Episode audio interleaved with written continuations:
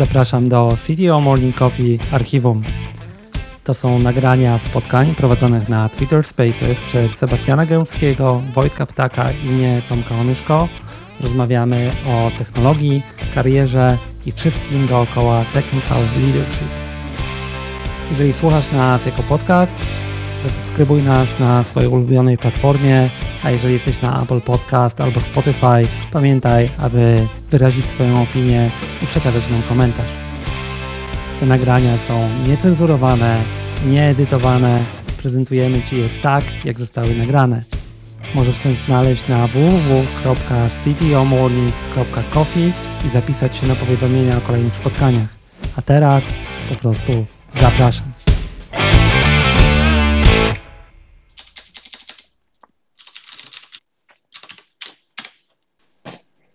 Dzień dobry.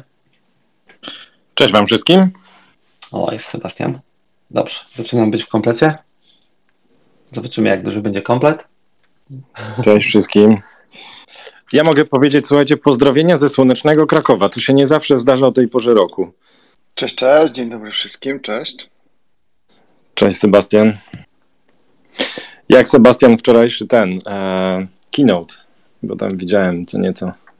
E, w czasie były dobre, bardzo mi się podobało. Podobał mi się ten infrastrukturalny, był fajny i też to, o czym mówił Werner, no jak zawsze było spoko. To tu możemy powiedzieć, że chodzi oczywiście o AWS-owy keynote. Ja mam to do Tak, nadrobienia, ale widziałem kilka ogłoszeń i też mi się podobały. Także Reinvent, wielkie święto, ca cały tydzień. Niestety ja w tym roku nie w Las Vegas, ale może już w przyszłym spękałem przed pandemią. Stwierdziłem, że nie ma co ryzykować lotów. Przyszłość niepewna, covidy, omikrony i te, te sprawy. Mi się spodobało. Swoją drogą, te nazwy e, szczepów są coraz ciekawsze. One lecą według alfabetu.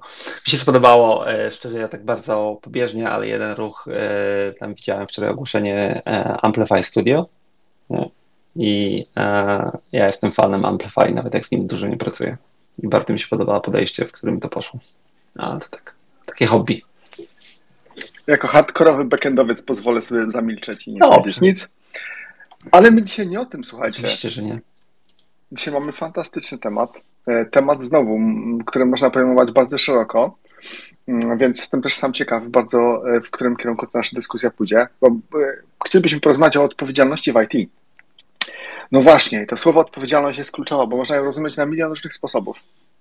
Jak żeśmy sobie tak brainstormowali, może to już takie, powiedzmy, trochę ujawnię naszych sekretów kuchni, ale jak żeśmy rozmawiali o tym temacie, to pojawiały się wątki zarówno odpowiedzialności etycznej, e, odpowiedzialności prawnej za to, co budujemy, czyli kod, produkty i tak dalej, odpowiedzialności względem e, no, stakeholderów firmy również, odpowiedzialności względem zespołu. E, No właśnie, to co, panowie, od czego chcielibyśmy zacząć? Zaczynamy chyba od tego, słuchajcie, żeby przypomnieć, że jeżeli ktoś od samego początku chce się do nas dołączyć, to łapa w górę. Twitter Spaces działa tak, e, że mm, nam się pojawia e, ta wasza łapka w górę tylko na kilka sekund, więc jeżeli e, się nie dostaniecie, powtórzcie, znaczy, że ktoś z naszej trójki nie zdążył zareagować wystarczająco szybko. To tak od razu przypomnę. Więc jeżeli ktoś chce powiedzieć od razu coś, pozdrowić, to zapraszamy. No dobra, Tomek, Sebastian, co mamy na warsztacie w takim razie dzisiaj? Odpowiedzialność. No, tak jak Sebastian zaczął, to jest szeroko, tak? I też e, może zacznijmy od tego, no bo mamy odpowiedzialność taką bezpośrednią, czyli coś robimy i to ma jakieś akcje, tak? A pośrednią pod tytułem w jakich firmach pracujemy i tak dalej. Więc może zacznijmy od czegoś prostego na rozgrzewkę.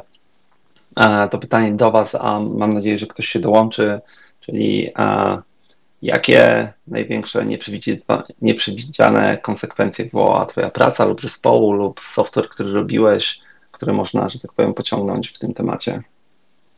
Wojtek, Sebastian? To jest bardzo trudne pytanie, bo można zostać pociągniętym później do odpowiedzialności za odpowiedź. E, Więc ja się postaram mówić, znaczy bez nazw, oczywiście bez nazw. E, Znam takie sytuacje ze swojej własnej perspektywy, gdzie na przykład nasza działalność w pewnym sensie doprowadziła niektóre firmy do bankructwa. Nie chodzi o konkurencję.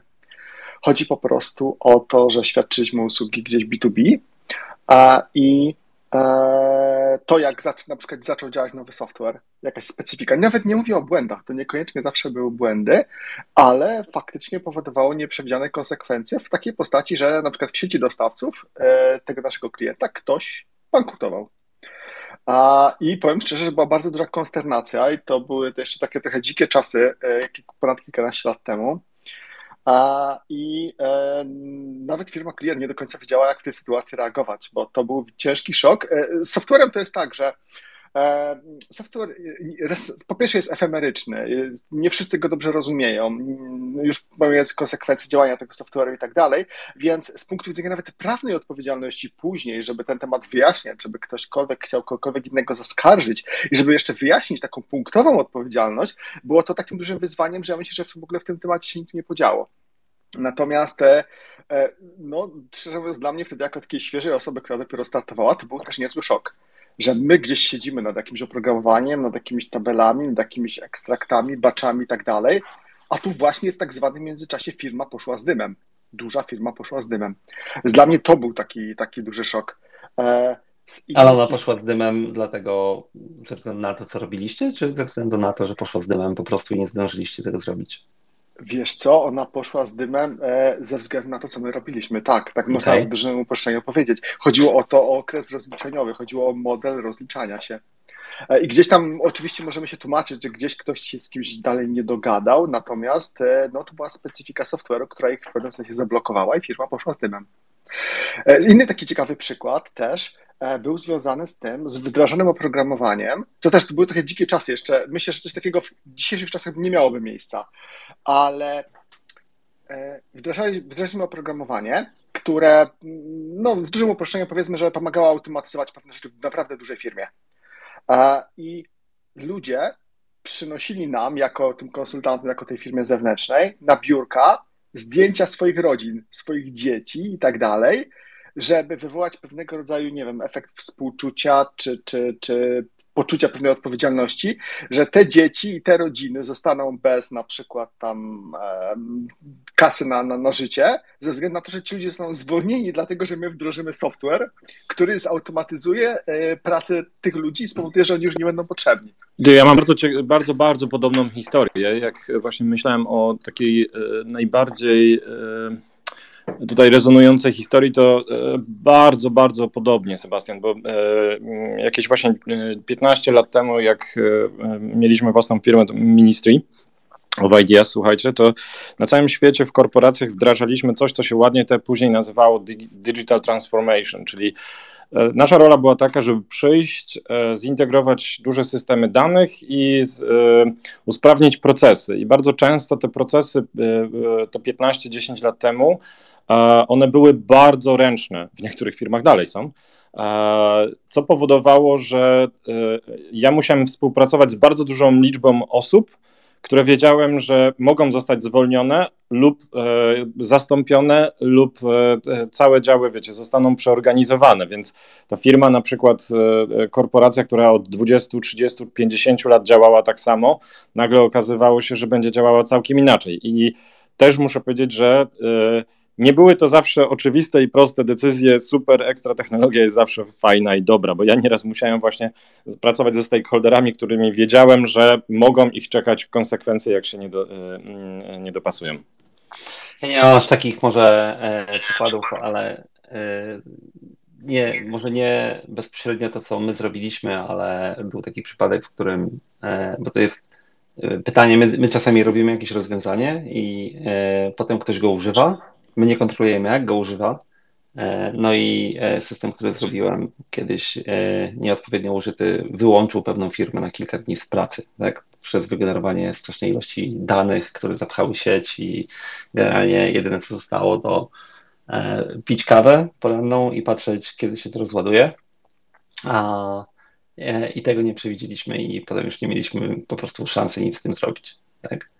Ale tutaj e, ja trochę ze swojego e, i oczywiście jeżeli ktoś ma coś, co chciałby dodać, niech podniesie łapkę, dołączymy, ale ze swojego podwórka powiem, że jeżeli chodzi o takie, e, czyli takiego bardziej konsultingowego, nie? jeżeli chodzi o takie e, właśnie podejście do produktu czy usługi wytwarzanej, to nie wiem, czy zwróciliście uwagę, ale te wszystkie firmy konsultingowe mają taki mały fine print na tych, w tych usługach, gdzie jest napisane przeważnie wszystko, co widzisz w tym dokumencie, my nie ponosimy za to żadnej odpowiedzialności, tak?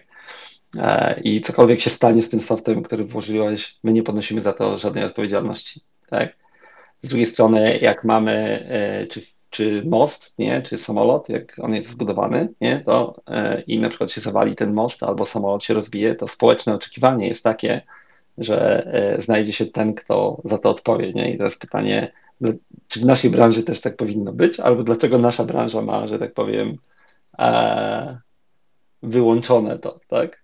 Nie wiem, czy macie na to jakiś pogląd. Ja się zawsze nad tym zastanawiałem, dlaczego nikt nigdy nie myśli i nie ma tych klauzul zapisanych w, w umowach na przykład, nie? Albo są one tak jakby, jeszcze nie widziałem jej wykonanej nigdy. No, to jest mega ciekawy temat.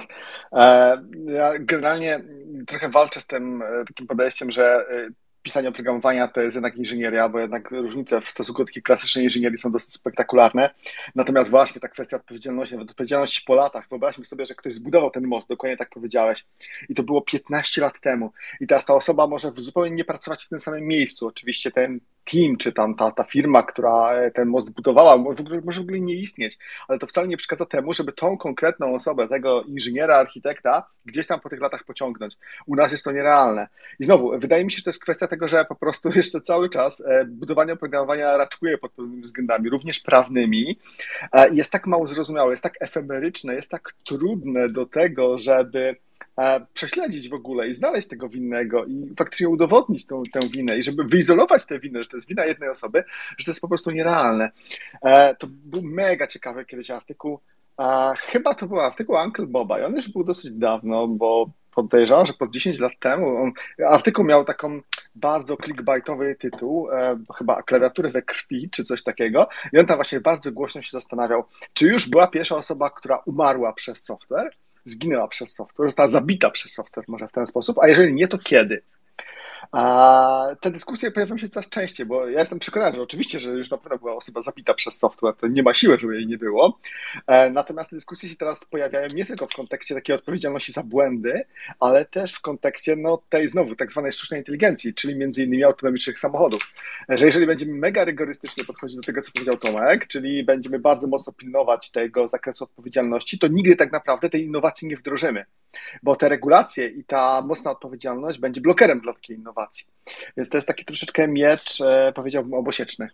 To jest e, tak, tylko te dyskusje tam są farfetched. Ja bym e, chciał trochę to e, teraz może spróbujmy down to earth, nie? I to jest pytanie, na ile w, w codziennej pracy, jak wiesz, pracujesz nad czymś, nie? E, czy w ogóle masz taką, albo macie, ktokolwiek chce się włączyć heurystykę, która wam mówi, myślę o tym, co to może się stać. Nie? Ja tutaj podrzucę, nawet sprawdziłem, czy ten kolega jest dzisiaj na spotkaniu, ale go nie ma, więc potem może gdzieś się dowie, to y, usłyszy, nie? Ale e, jeden z znajomych powiedział, że ma taką heurystykę pod tytułem, jak podejmuje decyzję na temat zrobienia czegoś mocnego, to się zastanawia, czy tam trzy kroki od tego nie umrą ludzie dokładnie, nie?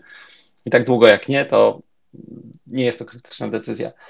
E, czysto techniczna rzecz, ja wrzucę tutaj z boku, dostałem informację, że ktoś chciał podnieść łapkę i Twitter na to nie pozwala, więc jeżeli ktoś podnosił łapkę, o, ale widzę, że Kuba właśnie e, podniósł i jednak Twitter na to pozwolił. Chyba zaczęło działać. Ja przepraszam, że zamilkłem, ale próbowałem, mm. próbowałem to ogarnąć, więc chyba zaczęło działać.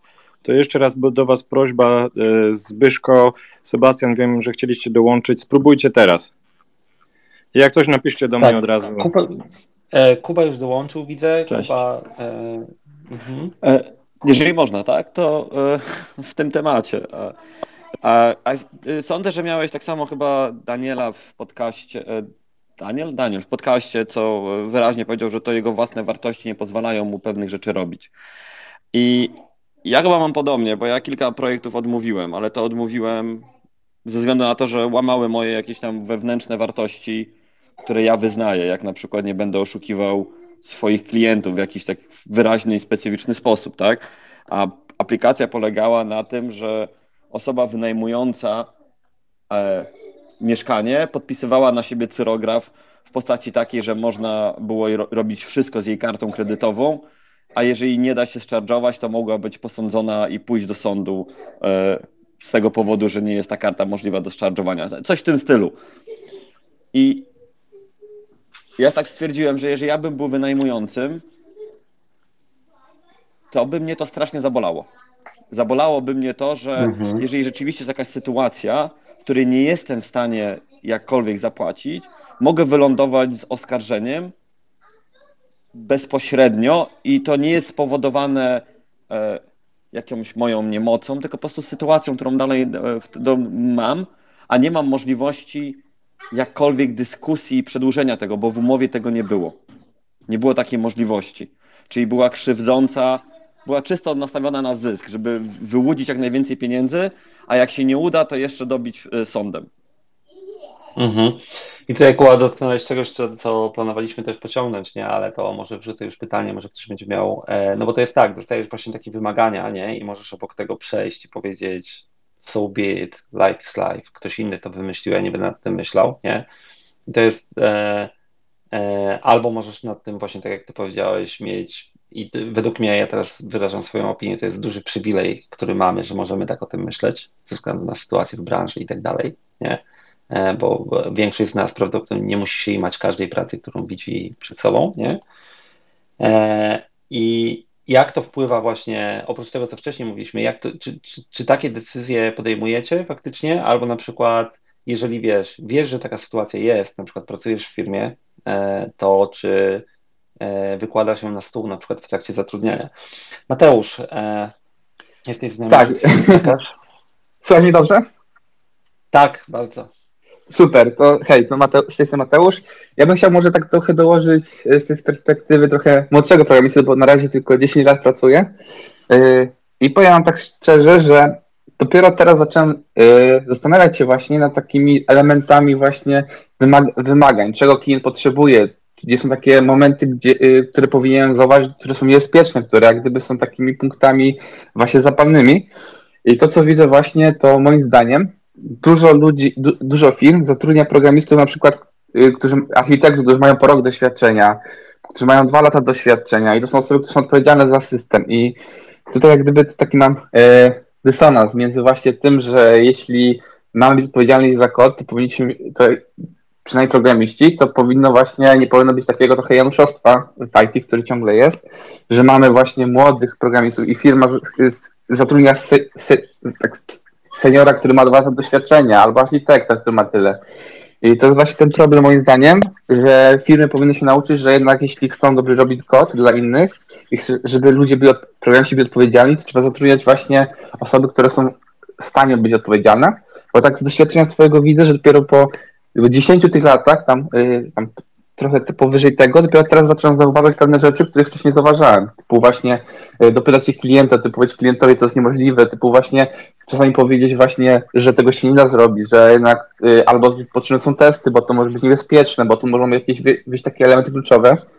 I właśnie ten problem, tak tylko do, już kończąc, widzę, że dużo spotkałem się bardzo często z tym, że szefowie mówili, nie piszcie testów, bo nie mamy czasu, bo klient nie zaszarżuje, albo y, właśnie y, nie, ludzie, jak byłem, byłem młodszy i tak pracowałem w tych teamach, gdzie byli tylko młodzi programiści, to w ogóle nawet nie, nie byliśmy w stanie świadomie po prostu pewnych rzeczy odkryć, jak na przykład właśnie, że tutaj potrzebne są testy, tutaj trzeba klienta rozszerzyć, a pisaliśmy soft też dosyć kluczowy dla niektórych, dla niektórych instytucji, jak na przykład też był tak, ten dla na przykład agencji kosmicznych, gdzie jak gdyby tutaj niby to wszystko będzie otestowane, oczywiście robiliśmy jak najlepiej jak potrafimy, jakby tak z perspektywy patrząc, zawsze gdzieś często brakuje takiej właśnie osoby, która jest doświadczona, że firmy zatrudniają po jak najtańszym kosztem y, programistów młodszych, tylko po to, żeby zrobili jakiś program i żeby działał i mógł sprzedać. Tyle z mojej strony. Fajnie, dzięki Mateusz. Ja tylko dodam, e, faktycznie, bo to jest takie pytanie, typu dostajesz wymaganie i masz coś do zrobienia, w szczególności na przykład jak jesteś freelancerem, akurat Kuba e, wiem, że pracuje bardziej e, samodzielnie i dostajesz fajne zlecenie, nie? Ja miałem taki przykład, gdzie to zlecenie było do jednej z firmy produkujących samoloty, ich jest kilka na świecie, ale bez nas. E, no i e, wiesz, że to, co robisz, może potencjalnie mieć jakiś tam wpływ. Widzisz, że ktoś cutting corners, nie? czyli generalnie mówi, nie, nie, to tym się nie zajmuj, to tak będzie działać i tak dalej, i tak dalej. I to ma konsekwencje na lata, nie? bo za 30 lat może się okazać, że z tym samolotem coś się stało e, i pytanie, czy w tym momencie, kiedy ktoś ci mówi obetnij te rogi, nie? To co robisz. Zbyszko, e, chwilę Ja jeszcze, wiesz co Tomku, jeszcze jedna rzecz, bardzo przepraszam, bo właśnie ze Zbyszkiem e, w, w tle e, próbowaliśmy zrozumieć, co się stało. Jeżeli nie mogliście podnieść łapki, to ze Zbyszkiem udało nam się to już rozpracować. Oznacza to, że prawdopodobnie próbujecie z wersji webowej i bardzo przepraszamy, że na samym początku tego nie zaznaczyliśmy. E, dołączyć do dyskusji można w wersji tylko i wyłącznie mobilnej. Na wersji webowej na ten moment można tylko i wyłącznie słuchać. Więc jeżeli chcecie dołączyć do nas do dyskusji, serdecznie zapraszamy. Wpadnijcie na Twittera mobilnego i tam już można do nas dołączyć. Zbyszko, super Cię e, słyszeć. No jeszcze mnie nie usłyszałeś, ale dziękuję. Witajcie wszyscy, Zbyszko ma na imię. E, tak. Czy mógłbym się odnieść do wypowiedzi mojego przedmówcy? E, tak. Wydaje mi się, że kwestia seniorów mających po 2-3 lata tak naprawdę nie jest problemem. E, osobiście czasami mnie to mierzi, czasami nie. E, prawda jest taka, że w dzisiejszych czasach ciężko jest w ogóle znaleźć dobre określenie tego, kto jest seniorem, a kto nie. Różne firmy mają różne pojęcie na ten temat. I tak naprawdę to samo doświadczenie w sobie też jest różne. Jedna osoba spędzi 10 lat pracując i będzie umiała tyle samo, miała tyle samo różnego doświadczenia, co druga osoba po dwóch latach zaprawiona w bojach. Także tutaj ciężko jest ocenić na podstawie samego stażu, jak wygląda to doświadczenie i co ono daje. Z drugiej strony, druga część dotycząca tego, że firmy zatrudniają najtańszy możliwy, najtańszych możliwych pracowników, którzy będą w stanie wykonać dane zlecenie, to są zwykłe kwestie wynikające z kontraktów i z, z zwłaszcza z tych e, zleceń publicznych, bo bo to jest, są jedyne warunki. Nikt nie, nikt nie pociągnie ich do odpowiedzialności, jeśli coś się stanie złego, bo tego nie ma w kontrakcie, tego nie ma w. To nie jest normalne dla nas tworzących oprogramowanie, więc nie ma w tym nic dziwnego, że ludzie będą zatrudniać e, ludzi, którzy są tani. E, wydaje mi się, a tu znowu nie mam poparcia tego, że bez dodatkowych regulacji dotyczących tej odpowiedzialności, o której była rozmowa wcześniej, takie rzeczy będą się dalej zdarzać i będą zdarzały się do samego końca. I faktycznie ktoś powiedział wcześniej, że regulacje zabijają kreatywność. Jest to prawda tylko do jakiegoś poziomu, bo branże, które są regulowane, tak jak baza motoryzacyjna czy, czy produkcja samolotów, mają swoje innowacje. One idą oczywiście wolniej, bo muszą przestrzegać pewnych zasad, ale to nie znaczy, że te innowacje nie istnieją. No, to jest coś za coś. No, jeśli chcemy mieć, e, chcemy mieć bezpieczniejszy software, to będziemy musieli zrobić coś więcej niż tylko wyedukować programistów, żeby byli, żeby byli bardziej odpowiedzialni, bo firmy i tak zatrudnią tych mniej odpowiedzialnych, bo będą po prostu tańsi. Wiesz, nawet nie chodzi o co firmy robią, nie? Tylko to jest pytanie, na ile, e, bo to też jest ten, ale na ile my mamy na to wpływ, nie? E, albo na ile uwzględniamy to w decyzjach, nie? I to oczywiście może to być bardzo taka szeroka dyskusja o moralności też, nie? Ale... Ja bym dzisiaj się skupił, słuchajcie, na naszej Dokładnie. odpowiedzialności i na budowaniu odpowiedzialności w zespołach. Ja też będę miał do Was bardzo ciekawe pytanie, jak e, podczas rekrutacji e, rozpoznać e, odpowiedzialną osobę. Rozmawialiśmy właśnie sobie z, z Tomkiem i z Sebastianem. Temat regulacji odpowiedzialności jest bardzo ciekawy, bo jeszcze wychodzi na przykład AI Act w Unii Europejskiej, o czym nie, nie tak dużo się mówi, a będzie fundamentalnie zmieniał to, nad czym będziemy pracować. E, więc to pewnie jest e, dobry temat na osobny odcinek całkowicie. Natomiast e, słuchajcie, dzisiaj na pewno fajnie będzie się skupić na, na nas, na naszych zespołach, na tym, czego szukamy, jeżeli chodzi o cechy w osobach odpowiedzialnych, dlaczego i, i do tego Was byśmy chcieli zachęcić. Mhm. To Sebastian, taka, żeby dołączyć się, tak. Sebastian, cześć, dołączyłeś się. Cześć, cześć. Wszystko, wszystko działa? Jest, słychać cię, cześć. Super. Miałem takie przemyślenie, jeżeli chodzi właśnie o odpowiedzialność, że ona w pewnym stopniu pojawia się, kiedy dajemy również e, pewne zaufanie swoim pracownikom. To bardzo, bardzo ciężko jest wziąć odpowiedzialność w projekcie, w którym nie czujesz się, że go współtworzysz, nie czujesz, że to jest twoje e, i nie czujesz, że w ogóle ludzie dbają o to, co ty tworzysz. Bo jak wiecie, jest bardzo dużo takich projektów, gdzie po prostu e, w żaden sposób moja opinia nie jest znacząca. Ale w momencie, kiedy rzeczywiście lider albo e, osoba wyżej dba o wasze zdanie, to ty czujesz się, że ty to tworzysz, że to jest twoje dziecko, a natura naturalną reakcją musisz dbać o swój twór, więc tutaj pojawia się ta odpowiedzialność. Więc jeżeli jesteśmy gdzieś wyżej, to jesteśmy w stanie tą odpowiedzialność stworzyć w zespole, dając pewną dowolność naszym pracownikom. Ja się totalnie zgadzam, że jeżeli dostaniesz, żeby tak naprawdę wziąć pełny ownership, no to trzeba mieć pewną autonomię. To jest całkowita prawda. Natomiast zastanawiam się, zastanawiam się nad tym, co jest później. Czyli zakładając, że tak zupełnie obrazowo, podejmujesz się pewnej misji w organizacji jako lider. I ta misja dotyczy, nie wiem, przebudowania architektury, ekspansji globalnej, zbudowania nowego produktu, cokolwiek. No przyjmijmy, że to jest misja, która trwa dwa lata, czyli jakiś już taki konkretny okres czasu. E, taka misja jest decyzją e, strategiczną tej firmy, czyli to podjąłeś się w tym momencie misji, która faktycznie może no, stanowić o być albo nie być tej firmy w przyszłości. No i teraz pytanie, e, czy ty się z tej misji możesz wycofać na przykład? Jak bardzo w tę misję musisz się zakomitować, w sensie, czy jest dla ciebie jakaś ścieżka wyjścia. E, poza tym e, wypełnienie tej misji, spełnienie jej, z jakimi konsekwencjami, niekonsekwencjami powinno się wiązać, podjęcie dobrych, złych decyzji po drodze. Tu jest dla mnie tak naprawdę znacznie więcej takich znaków zapytania, bo to jest tak bardziej, znacznie bardziej miękkie terytorium, bo możemy sobie mówić, że tak, firma daje nam autonomię, czy tam prezes daje nam autonomię, zarząd daje nam autonomię, no ale koniec końców tej wolności e, nigdy nie ma w 100% i zawsze może być jednak ta kwestia tego, że ja walczę, ale walczę przeciwko systemowi, walczę, ale ale jednak ograniczenia powodują, że ja tej mojej misji wykonać nie mogę. To są dla mnie takie bardzo ciekawe tematy. To teraz słuchajcie, żeby, żeby... No, przepraszam cię. So, so, sorry, chciałem tylko e, a propos tego komentarza e, Sebastiana. Znaczy, to zgadza się, ale to są już, wiesz, na bardzo wysokim stanowiskach. To nie jest to, że ty jesteś junior programistą i teraz masz odpowiedzialność za to, czy produkt upadnie, czy nie. W sensie e, podejmujesz się misji dowiezienia architektury, tak, którą ktoś inny wymyślił. E, to masz trochę inne wtedy, moim zdaniem, przemyślenia i trochę inne, twoje działanie ma trochę inny zakres, więc e, myślenie, wiesz, w ten sposób, oczekiwania od juniora pewnie jest bardzo ciężkie, od seniora jest zupełnie inna sprawa. Ale z takich kwestii nawet pomniejszych, wczoraj miałem wczorajszy przypadek. Osoba wyceniała zmianę w kodzie. Wyceniła ją na 30 dni. A ja się pytam, co ten kod robi? On mówi, że nie wie. Mówię, to jak wyceniłeś tą kwestię? Mówi, patrzę, patrzyłem na linijki kodu. Mówię, okej, okay, ale czy ta funkcja jest wykonywana? Czy to w ogóle ma sens?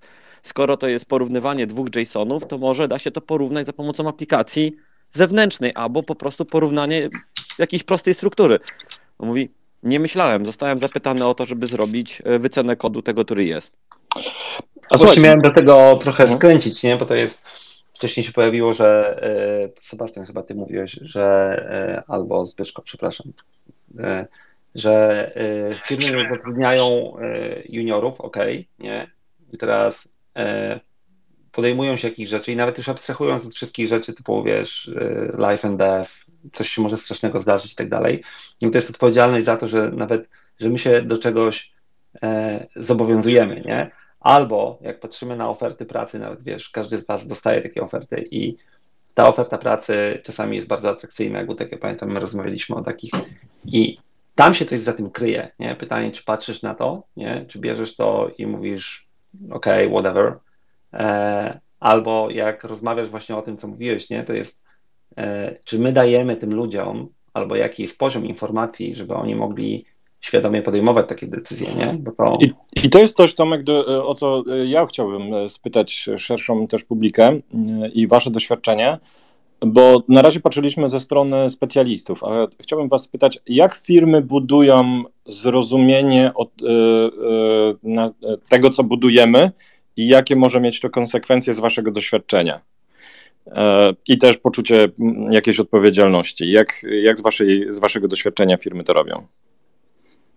Ja może dodam, y, myślę, że u siebie mam bardzo dobry sposób. Ogólnie pierwsze co to y, u nas jest wydzielone, że, nie, że jak gdyby my jesteśmy odpowiedzialni za produkt jako zespół cały, jako cała firma. I to jest o tyle fajne, że człowiek nie czuje się tym sam. Nawet nieważne jak, na jakim poziomie jesteśmy, to zawsze jak gdyby jest to wsparcie, jest to wsparcie moralne, jest to wsparcie, że na, jeśli jest jakiś problem, to jak gdyby zawsze jest jak gdyby pomoc całej firmy w tym. I od innych osób technicznych. Tak? Mhm. A mogę mieć pytanie wyciągające? Jasne. Co to znaczy, że jesteście odpowiedzialni? Bo teraz ja, wiesz, ja, ja wiem ze swojego podwórka, powiem Ci, tylko nie, to jest bardziej usługi i tak dalej, że jest zawsze osoba, mhm. która frontuje klienta, nie? I rozmawia z nim, rozmawia i tak dalej. I potem jest cały zespół, który dowozi coś, nie? I pytanie, jeżeli jest, wiesz, czy, czy te osoby, które dowożą na przykład powinny e, i nie wiem, czy może to jest praktyka u Was, czy nie. Od razu powiem, że u nas nie zawsze, ale często gdzieś się tam to zdarza. Czy jak się zaciąga ten commitment, nie, to e, przed klientem, to czy Ty w tym uczestniczysz, albo jak ten commitment nie jest dowieziony, czujesz ten ból, nie? Znaczy, powiem tak, z mojej perspektywy, właśnie ja ogólnie staram się i jak gdzieś tak widzę taki nurt właśnie, żeby firma jak gdyby wskazuje, żeby być jak gdyby być być tym klientem, jak gdyby spój, jak gdyby trochę jakby patrzeć na tę perspektywę, że to też jest jak gdyby mój część kodu, ten mój produkt, którym się albo pochwalę, albo będę po prostu, albo jak gdyby właśnie opuszczę głowę i, i gdzieś tak u nas staramy się być w całym procesie od, od początku z klientem, żeby poznać klienta, żeby jak gdyby zrozumieć klienta, żeby właśnie odkryć tego, co tak naprawdę potrzebuje. I w każdym elemencie, jeśli klient mówi, że spieprzyliśmy, to, to, to nie jest fajne uczucie i gdyby gdzieś tak y, nie robimy czegoś, że to klienta wina albo coś tam nie zrobił, y, analizujemy ten właśnie, dlaczego to nie zrobiliśmy, jakby staram i wyciągamy wnioski. Moim zdaniem y, to trochę się właśnie odnosząc do Zbyszko, też jak się mówię, że to jest też kwestia doświadczenia, że myślę, że po prostu zespół, którym jest osoby, które potrafią rozmawiać z klientem, które jak gdyby są świadome, że to nie jest produkt, to nie jest tylko zbiór technologii, tylko to jest jak gdyby wartość, to jest jak gdyby, jak gdyby też czyjeś pieniądze i to też jest element taki, że my ponosimy odpowiedzialność, jeśli coś zrobimy źle. Yy, myślę, że to, to zmienia też postaw rzeczy, a też jak gdyby poznanie klienta i, i można powiedzieć wejście w jego skórę i taka empatia, powod, moim zdaniem jest dosyć kluczowa, powoduje, że ten produkt będzie lepszy, ponieważ ja, ja chcę coś dać, co sam chciał jak gdyby używać, coś tam bym miał, jak gdyby coś chcia, sam chciałbym dostać i ja też jak gdyby mhm. patrzę z perspektywy, że klient to ci pieniądze na mnie, żebym wydał produkt i teraz pytanie, czy yy, co by było, gdyby ja był takim klientem i ja bym chciał na przykład z mojej strony, jeśli ja bym klientem, to mieć jak najlepszy produkt z jak najlepszą yy, wartością ode mnie. Okej. Okay. Mateusz, dołączyłeś się do nas? Tak, cześć. E, Mateusz z tej strony. Też jeżeli chodzi o budowanie tej odpowiedzialności i w ogóle zaangażowania e, w zespole, bo wydaje mi się, że tutaj też e, istotną kwestią jest, jest to, że E, że tak naprawdę często z poziomu de bycia deweloperem właśnie ciężko, ciężko mm, zaangażować się mocno w taki większy cel, ale na przykład jeżeli podejdziemy do tego w trochę inny sposób i na przykład użyjemy jakiegoś frameworka typu OKR-y, to możemy, możemy tak naprawdę zejść z tą odpowiedzialnością trochę niżej i zidentyfikować te właśnie kluczowe rezultaty, które może dowieść każda osoba. No i wtedy dużo łatwiej jest tą odpowiedzialność a, tak naprawdę w zespole zidentyfikować. A, z mojej perspektywy ja właśnie tak zrobiłem u siebie w zespole i właśnie w tym momencie tak naprawdę a, określanie tych celów takich wysokopoziomowych dużo łatwiej spływa na realizację dla, dla poszczególnych członków zespołu. No dobra, chłopaki, mówicie, ale to ja teraz trochę wbiję e, kij w szprychę albo w mrowisko, jak tam już kto uważa za stosowne. E, czy wobec tego, bo mówicie dużo o tym, że okej, okay, no OKR-y, to budowanie świadomości jakiejś wspólnej odpowiedzialności, odpowiedzialności jakby całego zespołu i tak dalej, kumam, trochę mi to by zalatuje agile coachami, bez żadnej urazy, ok, ale teraz pytanie, takie już bardzo konkretne. Jak spojrzycie na przykład na oferty pracy, po prostu na portalach jakiś tam z ofertami, to czy e, widzicie, e, czy widzieliście oferty, które są bardzo podobne, jeżeli chodzi o wymagania takie stricte techniczne, czyli kto co tam musi umieć znać, mniej więcej jakie doświadczenie, czyli pod tym względem są na bardzo podobnym poziomie, ale na przykład różnią się mocno finansowo właśnie ze względu na zakres odpowiedzialności, ze względu na jakiś, nie wiem, commitment, ze względu na e, jakąś osobistą odpowiedzialność za jakąś misję, cokolwiek. Czy to w ogóle ja, widzieliście? Ja dołożę się e, takim, do tego pytania, Sebastian, dając też bardziej konkretny przykład, e, jak na to patrzeć, nie? No bo są takie e, ogłoszenia na przykład w mojej przestrzeni, tam cybersecurity i okolice, nie? Gdzie kwoty po prostu są bardzo duże, tak? Jak się odezwiesz, to będziesz od razu wiedział, że to, to nie jest takie lekkie, ta kwota jest za coś, tak? I teraz pytanie, jak na to patrzycie, albo czy w ogóle na to patrzycie, bo to tam są naprawdę czasami ciężkie rzeczy pod spodem, tak? E, typu będziesz inwigilował określoną grupę społeczną. O, to już ciężki temat.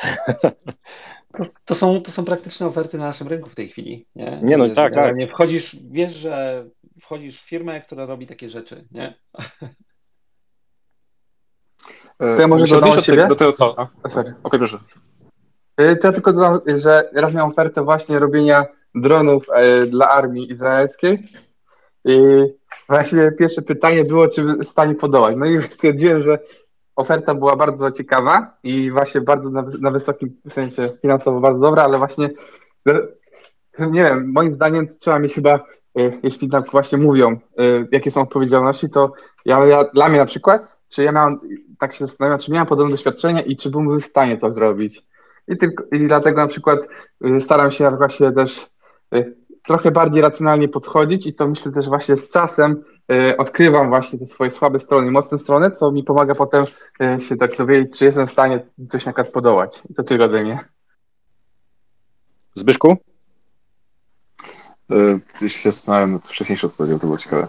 Ale tak, chodzi o oferty pracy, więc zaciekawiło mnie ta, ta kwestia związana z przedstawieniem odpowiedzialności, ale też dla mnie trochę się łączy z tym, co było powiedziane wcześniej na temat świadomości produktu, bo e, patrząc na oferty pracy, często znajd- na pewno każdy z Was widział praktycznie odbite od siebie kalką oferty mające cztery linijki informacji dla klienta w branży fintech albo e, jesteśmy nowym startupem z tam czymś tam, e, trzy linijki niżej wymagania Java 8+, plus, e, e, nie wiem, cokolwiek, nie będę powtarzał, wszyscy to znają, prawda?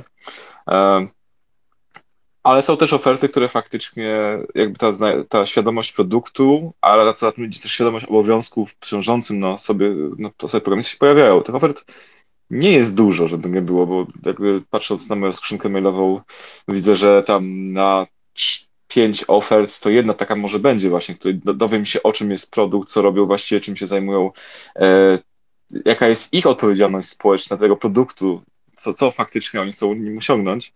I tam faktycznie często to są takie oferty, no już takie porządniejsze, nie? Takie już nie, jeśli chodzi o, nawet finansowo, które chodzą po prostu lepiej.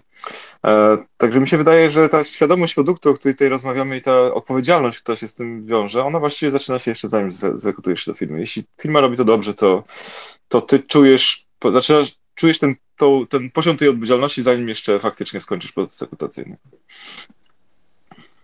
Piotrku, ty też, też chciałeś się dołączyć?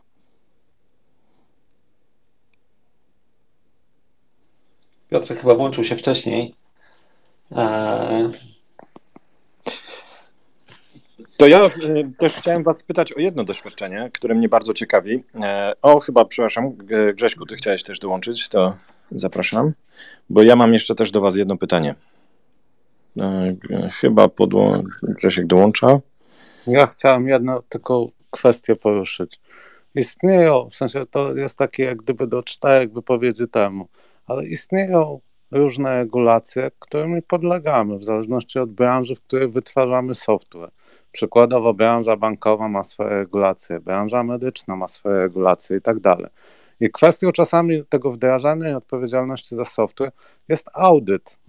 Tak, ja wiem, że osobiście, personalnie czasami mam ochotę powiesić tych prawników, po prostu nie powiem za co i gdzie i w ogóle, nie, ale jak gdyby no, jak gdyby wytwarzałem w swoim życiu oprogramowanie, które miało bardzo ścisłe regulacje wdrożeniowe. Nie? I nawet dodanie linijki monitoringu wymagało olbrzymiej procedury, tak? która dokładnie ma za zadanie zapewnić, że ten software ma odpowiednią jakość, odpowiednie quality, odpowiednie jak gdyby wszystkie spełnione wymagania. Oczywiście wiadomo, że czasami obchodzi się procedurę, czasami to nie do końca działa i tak dalej, i tak dalej ale w momencie, gdy to legnie, nie, no to przychodzi jasny jakiś czas audytor i sprawdza wszystkie elementy, które się stały. Tak? W związku z tym to nie jest tak, że jak gdyby, że to tylko mówimy o budowaniu świadomości produktu, czy budowaniu OKR-ów, czy tak dalej, czy tak dalej. Nie? Czasami, jakby to powiedzieć kiedyś, Sebastian może to pamięta, a może tego nie pamięta, ale kiedyś znalazłem się u głównego dyrektora banku na dywaniku, ponieważ no, popełniliśmy błąd, tak? I jak gdyby moją decyzją było popełnienie błędu i przyszło pismo z KNF-u, które nas no jak gdyby poinformowało, że popełniliśmy ten błąd, tak? Więc to nie jest tak, że takich mechanizmów nie ma, tylko po prostu bardzo wiele firm, jak gdyby, nie wiem, e-commerce tak nie podlega sporej części, tak? Ale weszło na przykład RODO, nie? Ale widzisz, ale na przykład, e, bo tutaj Piotrek, ty użyłeś jednego stwierdzenia, że ty świadomie popełniłeś ten błąd, albo inaczej, to pewnie był bardziej workaround, nie? Albo znaczy, nie, takiego, nie, wiem, czy świadomie, czy nie świadomie, no popełniłem, nie? Jak tak, gdyby, tak, no, tak. Ale to jest ciekawe, dlatego że znaczy ja nie pamiętam tej sytuacji, o której mówisz. W ogóle to tak e, nie pamiętając jej, e, podziwiam samego siebie, że to jednak ty byłeś na dywaniku, a nie ja. To znaczy, że bardzo sprytnie się w tym momencie zachowałem. w każdym razie, ale to jest też ciekawe, kto ponosi odpowiedzialność za na przykład właśnie gdzieś złamanie jakiejś regulacji? Czy tak naprawdę to ty jako programista, czy ty jako lider zespołu, czy to ponosił jednak mimo wszystko bank, tak koniec końców, jako ten, który tych regulacji nie spełnił? I jaki tak, tak naprawdę ten lewar ma ten bank, żeby coś w związku z tym na tobie wyegzekwować. E, I to się wiąże z kolejnym ciekawym tematem, czyli tym, że w naszej branży e, zdecydowana większość jest zatrudniona jako e, osoby na B2B, no takie są realia. I teraz pytanie, czy jest chociaż jedna firma w tym kraju, która traktuje to nie tylko i wyłącznie jako wehikuł, nazwijmy to optymalizacji podatkowej, ale również jako sposób zwiększenia odpowiedzialności tych osób, których zatrudniamy, dlatego że w tym momencie teoretycznie można tą odpowiedzialność zwiększyć, bo to już nie są nasi pracownicy, tylko to są nasi podwykonawcy. Czasami zmniejszyć. Czy tutaj ciekawe jako... zadałeś pytanie, bo zadałeś o nasz rynek. E, rynek e, irlandzki na przykład, to pierwsze pytanie było do mnie, czy ja mam ubezpieczenie.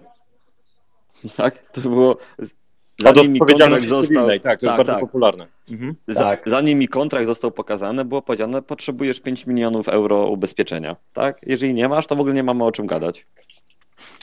Tak, ja to potwierdzam, bo to jest jak ja zacząłem swoją freelancerkę potem, że przełączyła się w firmę, to pierwsze co musiałem ogarnąć to ubezpieczenie na 2 miliony dolarów.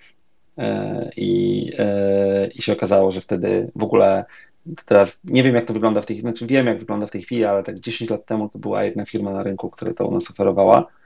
E, myślę, że na poziomie, i możecie tu powiedzieć, możemy zrobić szybki pól, kto ma, kto nie ma, ale na poziomie pojedynczych osób a, e, tego ubezpieczenia wiele osób nie ma i w ogóle nie ma świadomości jego potrzeby, właśnie dlatego, że nikt nie zna przykładu, że ktoś został pociągnięty do odpowiedzialności na polskim rynku, nie? A e, na rynkach zachodnich tam wszyscy się zabezpieczają, że każdy, kto z nimi pracuje, jest ubezpieczony, krótko mówiąc, na wypadek, gdyby coś się stało. Ja ze swojej strony tylko powiem, bo ja jestem zatrudniającym, który używa B2B, e, też nie będę ukrywał, bo tak, taki mamy rynek, ale tam e, z rozmów z pracownikami e, czy ludźmi, których zatrudniamy, to często ta świadomość jest największym problemem, znaczy nie świadomość, tylko poten potencjalna odpowiedzialność, nie? czyli tam jeżeli pojawia się tylko jakiś zapis w umowie, o potencjalnej nawet odpowiedzialności, liabilities, to, e, to, to jest przeważnie duży, taka dyskusja, ale wynikająca z tego, że tak naprawdę trudno jest zrozumieć, za co ja będę odpowiadał. Tak? Ale wiesz co, Tomek, to ja się może odniosę tak bardzo szybko do tego, co powiedziałeś odnośnie tych ubezpieczeń. Jakby wydaje mi się, że to rzeczywiście był temat, ale właśnie ten, to jest temat, który e, jakiś czas temu był, ale on już umarł. Dlatego, że te największe spektakularne wtopy, już nawet oczywiście nie mówię o pojedynczych programistach, tylko mówię o dużych firmach, które brały na siebie gigantyczne kontrakty, już nie milionowe, miliardowe kontrakty i nie dowoziły ich w sposób spektakularny, de facto marnując pieniądze e, podatników, e, nie kończąc w ogóle, nie dając nawet szans na dokończenie danego, danego projektu, e, programu bardziej nawet niż projektu, żadna z ty, żaden z tych case'ów przynajmniej jeżeli chodzi o moją świadomość, on się nie zakończył jakimkolwiek skazaniem albo nawet e, koniecznością, zas zasądzeniem e, konieczności wypłacenia jakiegoś jakiegokolwiek odszkodowania. Te tematy się ciągnęły tak dużo, że to za każdym razem się kończyło albo jakąś ugodą, albo kończyło się wyjściem jakimś, jakąś obopólną zgodą w postaci takiego, jak to się mówi czasami, e, graceful withdrawal, wyjściem poprzez jakieś podpisanie jakiejś innej umowy, po prostu dlatego, że obie strony sobie zdawały sprawę z tego, że ogólnie wymiar e, sprawiedliwości nie jest gotowy nawet na mhm. to, żeby w sensownym okresie czasu e, rozsądzić, e, kto jest odpowiedzialny i tak mhm. dalej. To ja tutaj dodam, mówię, to u nas to nie jest takie popularne. Ja, Ogutek powiedział, on pracował z Irlandią, tak? Ja po prostu wchodząc we freelancerkę od razu wszedłem w rynek poza Polską i tam to jest standard, czyli generalnie to jest pytanie w zależności jeszcze od rynku o ubezpieczenie. E, i jakie. Jako firma my mamy cały czas ubezpieczenie i musimy je mieć, bo e, oprócz tego, że mm, wymagają od tego nasi partnerzy, to to jest też kwestia naszej odpowiedzialności znowu względem pracowników, nie? e, i to ubezpieczenie jest duże i, tak, i ono tam obejmuje wiele rzeczy, ale na przykład na polskim rynku był problem ze zdobyciem tego ubezpieczenia, tak, e, ze względu na jego ofertę, po prostu ich nie było. Myślę, że nawet na... Y, tam chyba nie chodziło o ofertę, tylko chodziło o wartość, że, że nawet 10 lat temu mogłeś dostać, ale tam było jakoś do miliona euro, niech będzie. Co, to, pan... to, to, jest dla mnie oferta, nie? że jak my mamy pytanie o yy, wiesz, ubezpieczenie na 5 milionów euro czy dolarów od efektu programistycznego projektu, to masz dwie oferty na rynku, powiedzmy, nie? No i, to, i tak jest. No. Mhm. Ale myślę, że na poziomie B2B, e, czy w ogóle pojedynczych ludzi, mało kto to ma, nawet jak pracuje z zagranicą. Jeżeli ktoś ma i o tym myślał, to z chęcią usłyszę, bo ja nie znam chyba takiej osoby, właśnie oprócz Gutka i pojedynczych osób. Okay. Wydaje mi się, że tak pojechaliśmy bardzo różnymi wątkami. Ja, ja wam powiem, co mnie boli, jeżeli chodzi o właśnie ten temat e, odpowiedzialności. Mnie tak naprawdę boli to, że załóżmy, że chcę otworzyć nowy interes w Polsce. E, mam super fajny pomysł produktowy, mam jakąś kasę od inwestorów, mam ludzi, którzy potrafią w ogóle zbudować produkt, co nie jest takie proste, w sensie zdefiniować ten produkt, są świetni, jeżeli chodzi o product management. Ściągam sobie x inżynierów, ci inżynierowie przychodzą do mnie i mówią, mamy mega wizję, zrobimy ci, nie wiem, e, super, hiperskalowalną architekturę. E, i teraz okazuje się, że oni wychodzą z tą mega wizją, ta mega wizja de facto jest inwestycją, to będzie się działo przez x miesięcy, ale na przykład po miesiącu, po dwóch oni rezygnują, bo dostali, nie wiem, fajniejszą ofertę. Rynek pracy jest szalony, w, postaci, w ciągu roku stawki potrafią pójść w górę o 20-25%, inżynierowie mogą się znudzić, bo pojawi się nowy framework i tak dalej jaka tu jest odpowiedzialność, jaka tu jest możliwość e, tak naprawdę wyegzekwowania pewnego rodzaju obietnicy. To, to nie jest piłka nożna, my tu nie możemy podpisać kontraktu na 3 lata, który my jesteśmy w stanie wyegzekwować. E, czy to jest jakaś choroba tego rynku, czy to jest coś, z czym można sobie poradzić, czy w ogóle być może to nie jest problem, tylko ja nie widzę pewnego rozwiązania. To ja ci jeszcze podkręcę ten, ten punkt, który właśnie dałeś, bo e, z różnych sygnałów, jakie widzę, y, pojawia się jeszcze jeden kłopot. E, słuchajcie, że właśnie biuro stanowiło taki, e, zresztą chyba o tym też rozmawialiśmy, prawda, że stanowiło pewien taki punkt kontrolny i miałem pewność, e, wiecie, na takiej zasadzie, w pozytywnym tego słowa znaczeniu, że mogliśmy zapewnić pewien stopień współpracy i zaufania. E, wiele firm, które nie były na to gotowe, przeszły w model remote first albo remote całkowity. I dostaję też wiele sygnałów z różnych stron, słuchajcie, że e, wielu specjalistów ciśnie, ile kontraktów się da, e, mówiąc, że wiecie, nie mogę dołączyć na to spotkanie, bo mam dziecko i w ciągu dnia jestem w stanie spokojnie dwa, trzy etaty ogarnąć, więc to jest też, słuchajcie, problem, który się pojawił w ostatnim, w ostatnim okresie i jest bardzo ciekawy. Mateusz do nas dołączył. Cześć Mateusz. E, cześć, słuchajcie mnie? Tak, tak. E, jeszcze chciałem dać, e, wtrącić swoje pięć groszy odnośnie tego, co Sebastian powiedział, bo to jest mega ciekawy problem, natomiast tak naprawdę rozwiązań jest kilka, ale te, które się rzucają na pierwszy rzut, no to wiadomo, jedną z rzeczy są udziały w firmach produktowych, to jest taka oczywistość, którą można zastosować jako taki mechanizm, który może uwiązać. Lub ESOPy. Słucham? Lub Mateusz, a mogę tak y, szybko tylko kij w mrowisko? No, dawaj. E, I może się do niego odnieść od ręki. Znaczy, pociągnij ten temat udziałów, jak to widzisz, ale taki kij w mrowisko. E, udziały mogą być też mechanizmem wyłączającym odpowiedzialność w kontekście moralności i tak dalej. E, patrz firmy niektóre na meta i tak dalej. To prawda. Pierwsze co, no to pomyślałem o takich firmach małych, produktowych, które gdzieś tam dopiero zaczynają i tworzą jakby ten produkt od zera, no to ten mechanizm w tym przypadku pewnie mógłby zadziałać. W większych firmach to faktycznie może być raczej takie właśnie wyjmujące z tej moralności, nie? No bo wtedy przechodzisz gdzieś tam, mówisz, dobra, 4 lata, niech mi się to zwestuje i na razie jeżeli coś się dzieje, jeżeli statek tonie, no to będziesz się trzymał tej barierki, żeby ten dociągnąć, nie? To pewnie jest e, minusem udziałów, więc druga rzecz, którą można zrobić i pewnie, no widziałem wielokrotnie, jak to działało, no to po prostu stworzenie i zbudowanie w ludziach poczucia, że budują coś wyjątkowego jako produkt, ale z drugiej strony też stworzenie warunków do tego, nie? Czyli właśnie danie im tej odpowiedzialności, pokazanie, że słuchajcie, to jest wasz zespół, to jest trochę wasza firma, nie?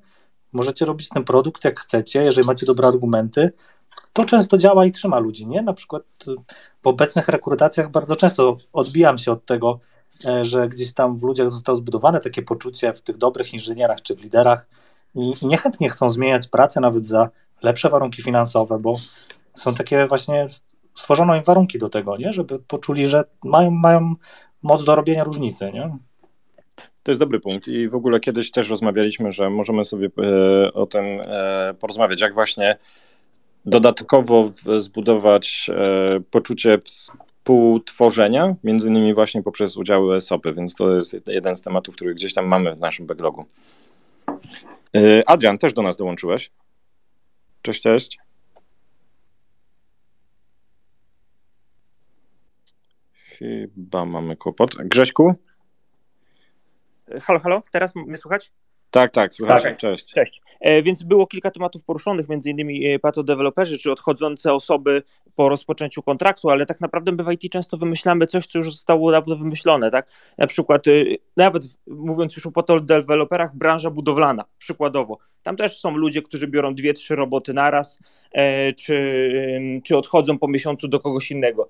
No i w, w każdej branży to występuje. I jedną z rzeczy, które, które tu już były poruszone, Mateusz poruszył, żeby oczywiście dawać tą odpowiedzialność, pokazywać tą wizję produktu, e, pokazywać, że ma się wpływ, chociażby badania Google na temat, na temat pięciu e, rzeczy, które są najlepsze, ale też to, czego często brakuje, jest e, budowaniem relacji i może to zabrzmiało strasznie miękko, ale jeżeli widzimy się codziennie w biurze, no to te relacje się budują przy tej kawie, przy tym lunchu, mamy chwilę czasu do porozmawiania, żeby porozmawiać, żeby się poznać. Jeżeli pracujemy zdalnie, no to my musimy wymuszać te interakcje społeczne, które, które były wcześniej dla nas normalne, no bo prędzej oszukam kogoś, kogo nie znam, na kim mi zupełnie nie zależy, niż mojego dobrego znajomego z biurka obok. Prędzej powiem mojemu znajomemu, że słuchaj, wiesz co, szukam pracy, bo coś mi nie pasuje, czy w ogóle dam jakąś informację typu e, coś się dzieje u mnie i nie mogę się e, zaangażować na 100%, niż zupełnie obcej osobie, z którą jakiś kontrakt e,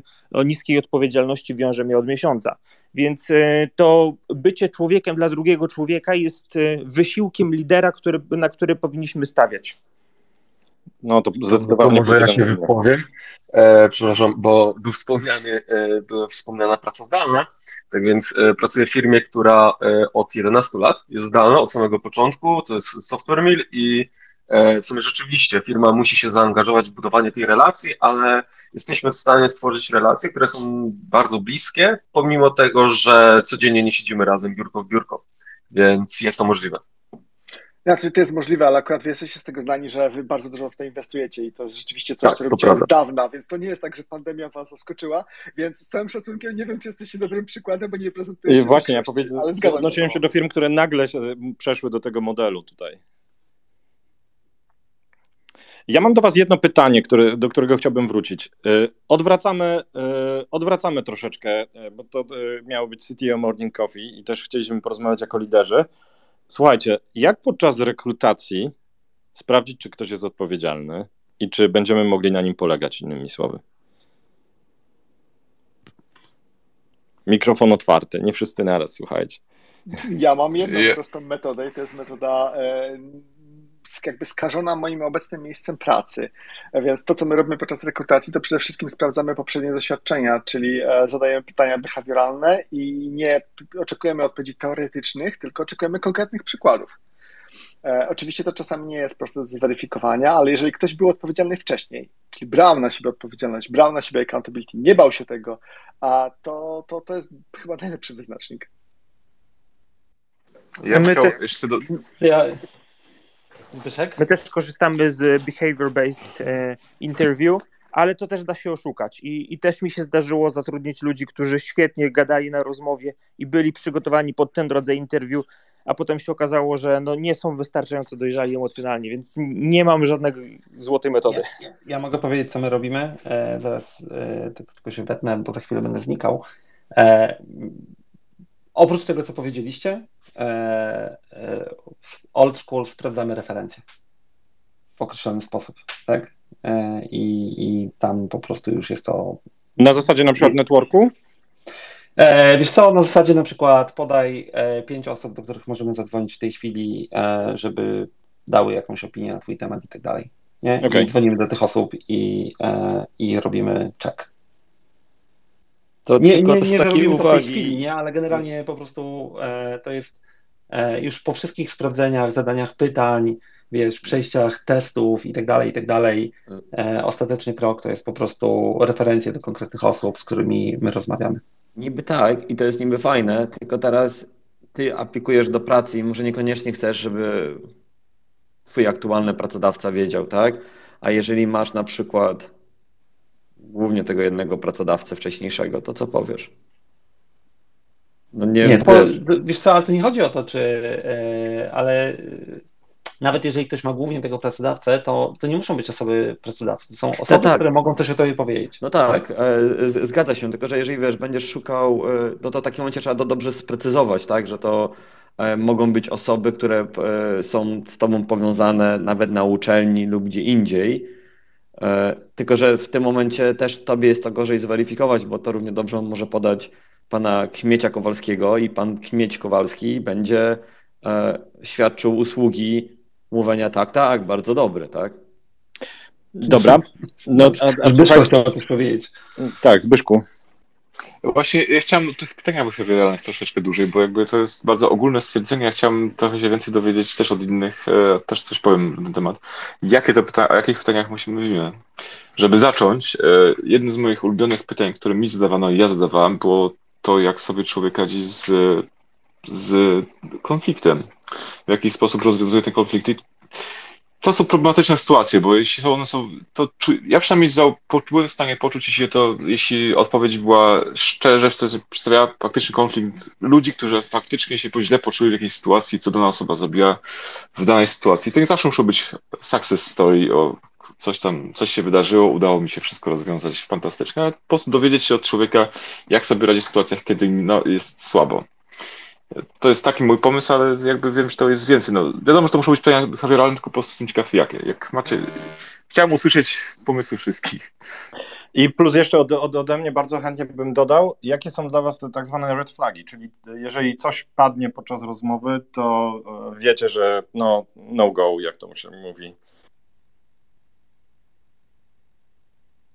No, tych pytań jest bardzo, bardzo dużo, bo to są pytania dotyczące, na przykład w moim przypadku, dotyczące właśnie tego, co się udało, co się nie udało, dotyczące feedbacku, dotyczące e, trudnych decyzji, dotyczące przeciwstawienia się, dotyczące te jakiejś konkretnej zmiany, którą się przeprowadziło na przykład wbrew innym, dotyczące kwestii na przykład szybkiego podejmowania decyzji, czyli sytuacji, kiedy nie mamy pełni informacji dostępnych at hand.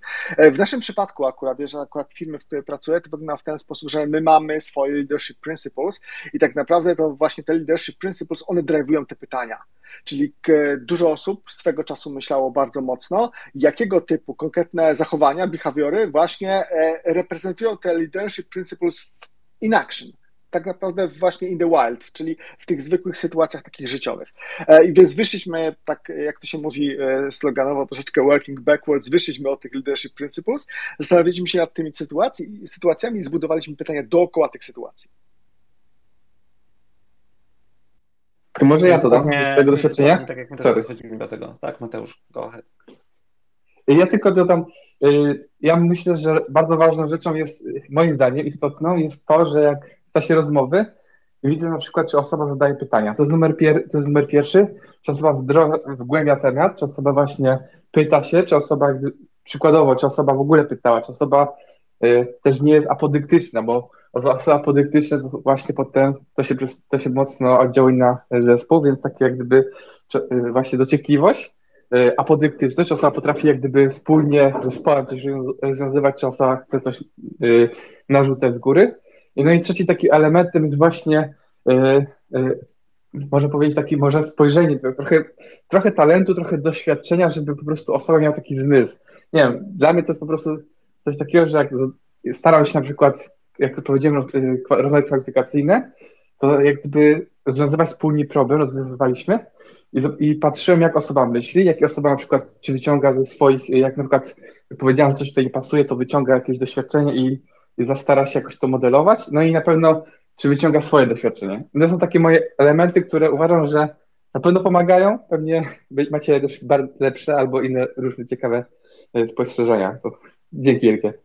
Ja mogę się tutaj odnieść. E, ja na przykład e, na, e, na poziomie, jeżeli chodzi o specjalistów, bardzo chętnie próbuję się dowiedzieć o błędzie, który był bez, bezpośrednio spowodowany wiecie, konsekwencją akcji danego specjalisty i jak się zachował w danej sytuacji i co się dalej z tym e, działo. Jeżeli ktoś jest odpowiedzialny, e, z mojej perspektywy, jeżeli ktoś jest odpowiedzialny, to spodziewacie się, że tam pewnie będzie dosyć sporo refleksji, dzielenia się wiedzą, propagacja tej wiedzy w zespole.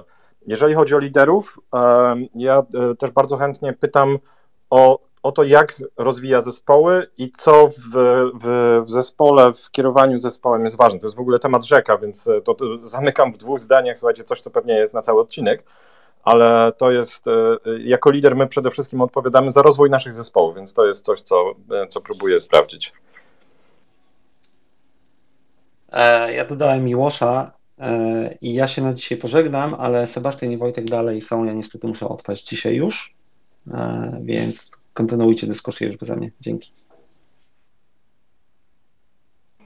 Jeżeli mogę coś powiedzieć, bo dostałem głos, cześć, e, to chciałem potwierdzić w sumie Wojtek to, co ty powiedziałeś. E, weryfikacja w sumie z jednej strony tego, o na przykład projekty można pytać, e, konkretnie jak one się przebiegały, jak na przykład jeżeli ktoś mówi, że dany projekt skończył albo nie wiem, przenieśli go do innego, to dlaczego tak się stało? No i chyba najważniejsze pytanie, to w jaki sposób pożegnał się na przykład z byłym pracodawcą i dlaczego faktycznie rezygnuje, to w sumie bardzo dużo mówi o jakiejś odpowiedzialności danej osoby.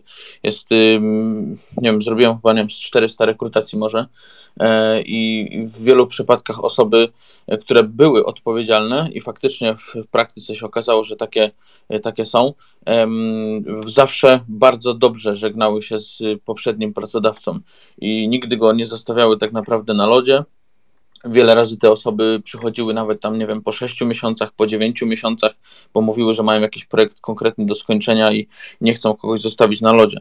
I to jest w sumie może nie, na pewno nie red flag, ale taki green flag bym powiedział, coś, co mówi o tym, że ta osoba jest naprawdę warta tego, żeby na nią też i poczekać i tak dalej, nie?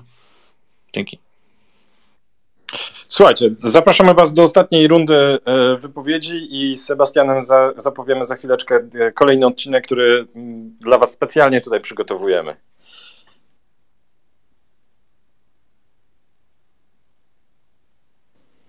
Trzy, dwa, jeden. Sebastian, co za dwa tygodnie? Okej, okay. Tak właśnie, godzina, godzina wybiła, pewnie byśmy mogli rozmawiać jeszcze jedną. E, co za dwa tygodnie? Za dwa tygodnie pewnie ostatni odcinek w tym roku, bo już e, mamy grudzień. E, odcinek będzie mega, dlatego że szykujemy na niego specjalnego gościa. Gość już nam potwierdził obecność, już mamy nawet umówioną godzinę. Pewnie będzie odrobinę później niż dzisiaj, czyli pewnie zaczniemy o 9.30.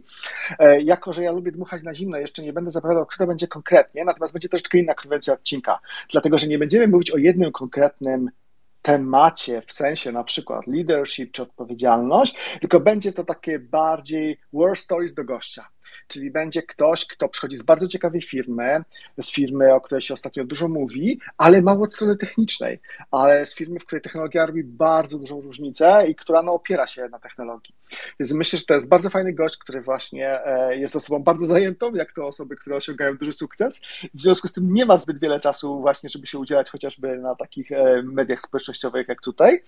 A więc ja już nie mogę się doczekać. E, pewnie w ciągu trzech czterech dni potwierdzimy konkretnie termin i godzinę, tak żeby wygenerować Wam link i potwierdzimy też wtedy właśnie, kto będzie gościem. Także ja już nie mogę się doczekać. Mam nadzieję, że z jakiś entuzjazm Was zbudowałem. No i co, słyszymy się za dwa tygodnie. Miłego poranka wszystkim i słuchajcie, do usłyszenia. Do zobaczenia. Na razie, cześć. Cześć. Cześć. Cześć. Cześć.